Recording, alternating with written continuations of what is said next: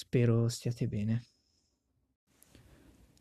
In questo episodio vorrei, un po' come la volta scorsa, fare una sorta di escursione del metodo della storiografia, ovvero ancora prima di capire le vicende e i personaggi e i nomi famosi del Medioevo, capire un po' come funziona questa epoca e qual è il modo migliore o considerato al momento migliore per studiarlo.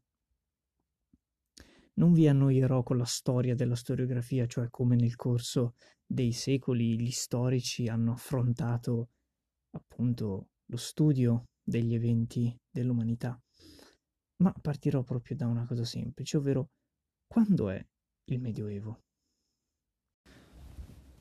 A scuola, quando diciamo già alle elementari e poi nel corso delle medie e delle superiori, ci insegnano che il Medioevo comincia con la caduta di Roma, dell'impero romano d'Occidente, nel 476 d.C., appunto alla fine del V secolo, e che finisce quando Cristoforo Colombo scopre l'America nel 1492.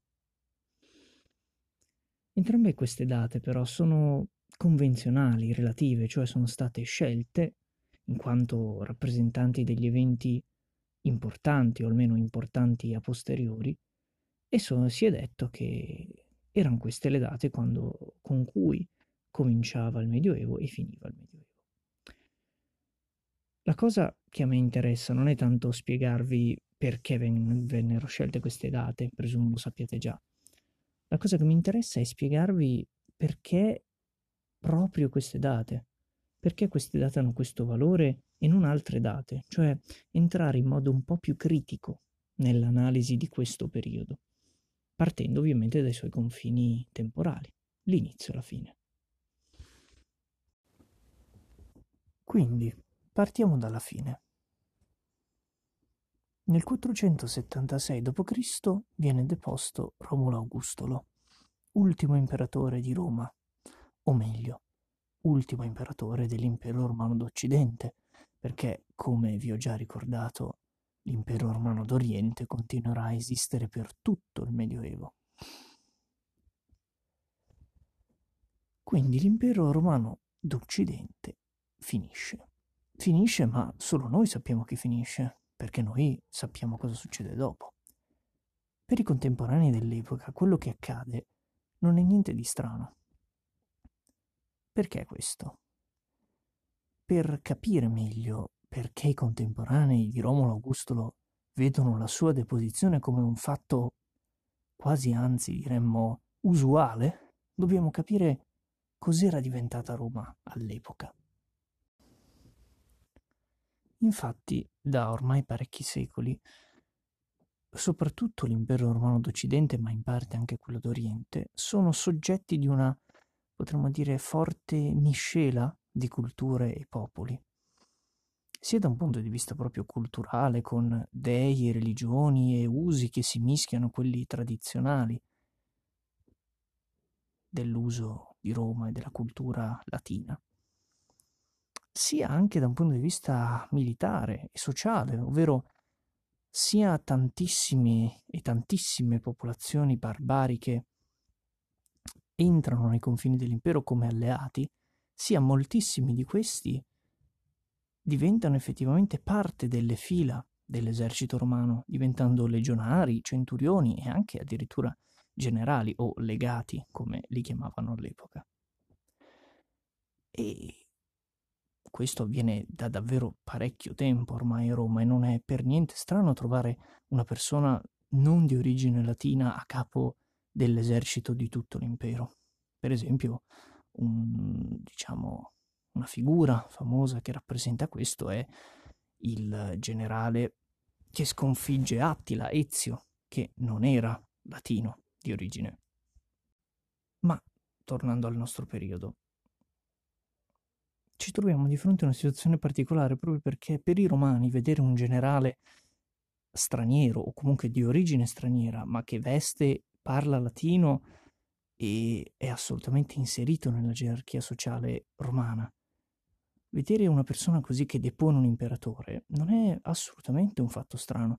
E quindi quando questo generale depone Romolo Augustolo, per i romani è una cosa che è già successa davvero parecchie volte prima e quindi non stupisce, non colpisce davvero la popolazione. Certo, molti si aspettano che questo generale si faccia nominare imperatore a sua volta. Questo non accade, in effetti, e questo è già più interessante, già più particolare. Però, alla fine, un imperatore c'è, certo vive a Bisanzio, che è un po' lontano, però vabbè, è là, no? Quindi non cambia niente per loro. Vedete come entrare di più nell'epoca di quello che avviene dal punto di vista dei contemporanei. Ci fa capire meglio proprio come queste date siano delle convenzioni, delle invenzioni messe a posteriori, che possono benissimo essere cambiate che non sono assolutamente dei monoliti, delle leggi fisse della storia da mantenere per sempre così, anzi, anzi, più le si analizza, più è giusto cercare di cambiarle per capirle meglio, per effettivamente capire i vari momenti di cesura delle epoche della storia. Passando invece alla fine del Medioevo, a questo fantomatico 1492, che viene insegnato diligentemente e con così tanta attenzione nelle nostre scuole, in particolare proprio in quelle italiane per ovvi motivi.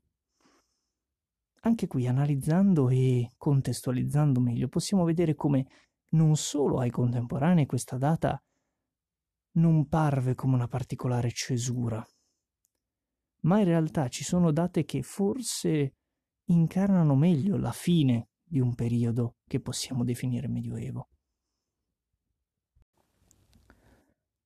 In particolare mi piacerebbe riflettere un attimo sulla data 1348. In questa data, infatti, arrivò in Europa la cosiddetta peste nera, una malattia o forse un insieme di malattie, non si è ancora sicuri, che colpì in modo molto pesante la popolazione europea dell'epoca. Alcuni, alcuni storici sostengono addirittura eliminò un terzo delle persone che vivevano in Europa all'epoca. Forse questa stima è un po' troppo esagerata, probabilmente morirono un po' meno persone, però comunque morirono davvero tante, tante persone.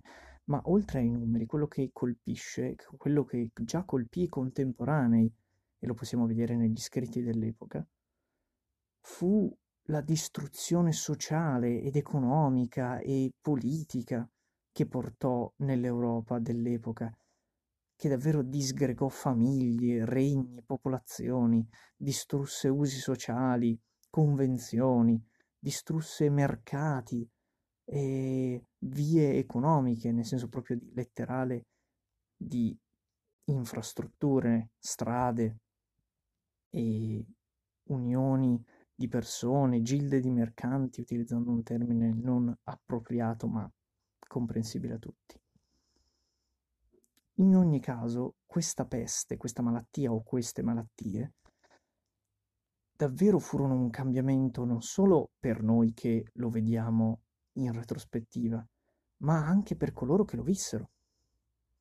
Ed è qui che ci tengo a mettere un punto esclamativo. È proprio in questo momento che probabilmente molte persone pensarono da questa cosa non ci riprendiamo più. In questo momento cambia davvero la storia, cambiano davvero le cose e se mi posso permettere questo riferimento ai tempi nostri, è un po' quello che noi stiamo pensando, seppur in misura minore, della pandemia che stiamo vivendo attualmente.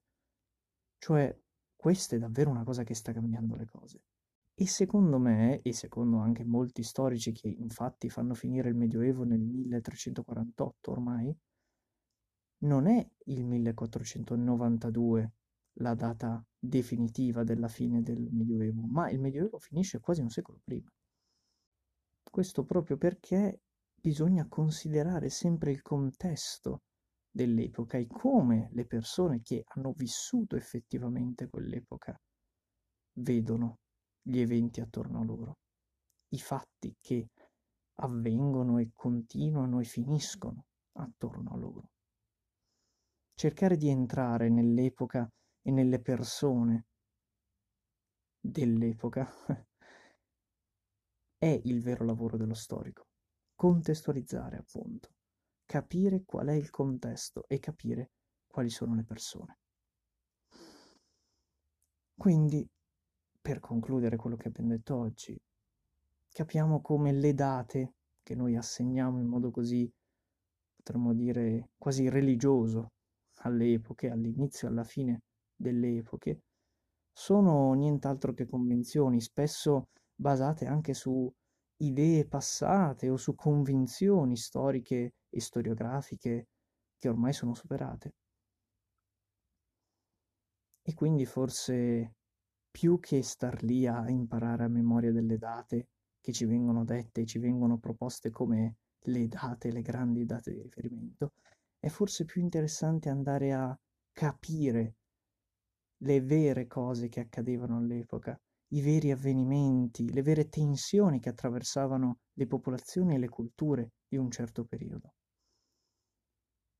Ed è un po' quello che spero di riuscire a fare assieme a voi nei prossimi episodi.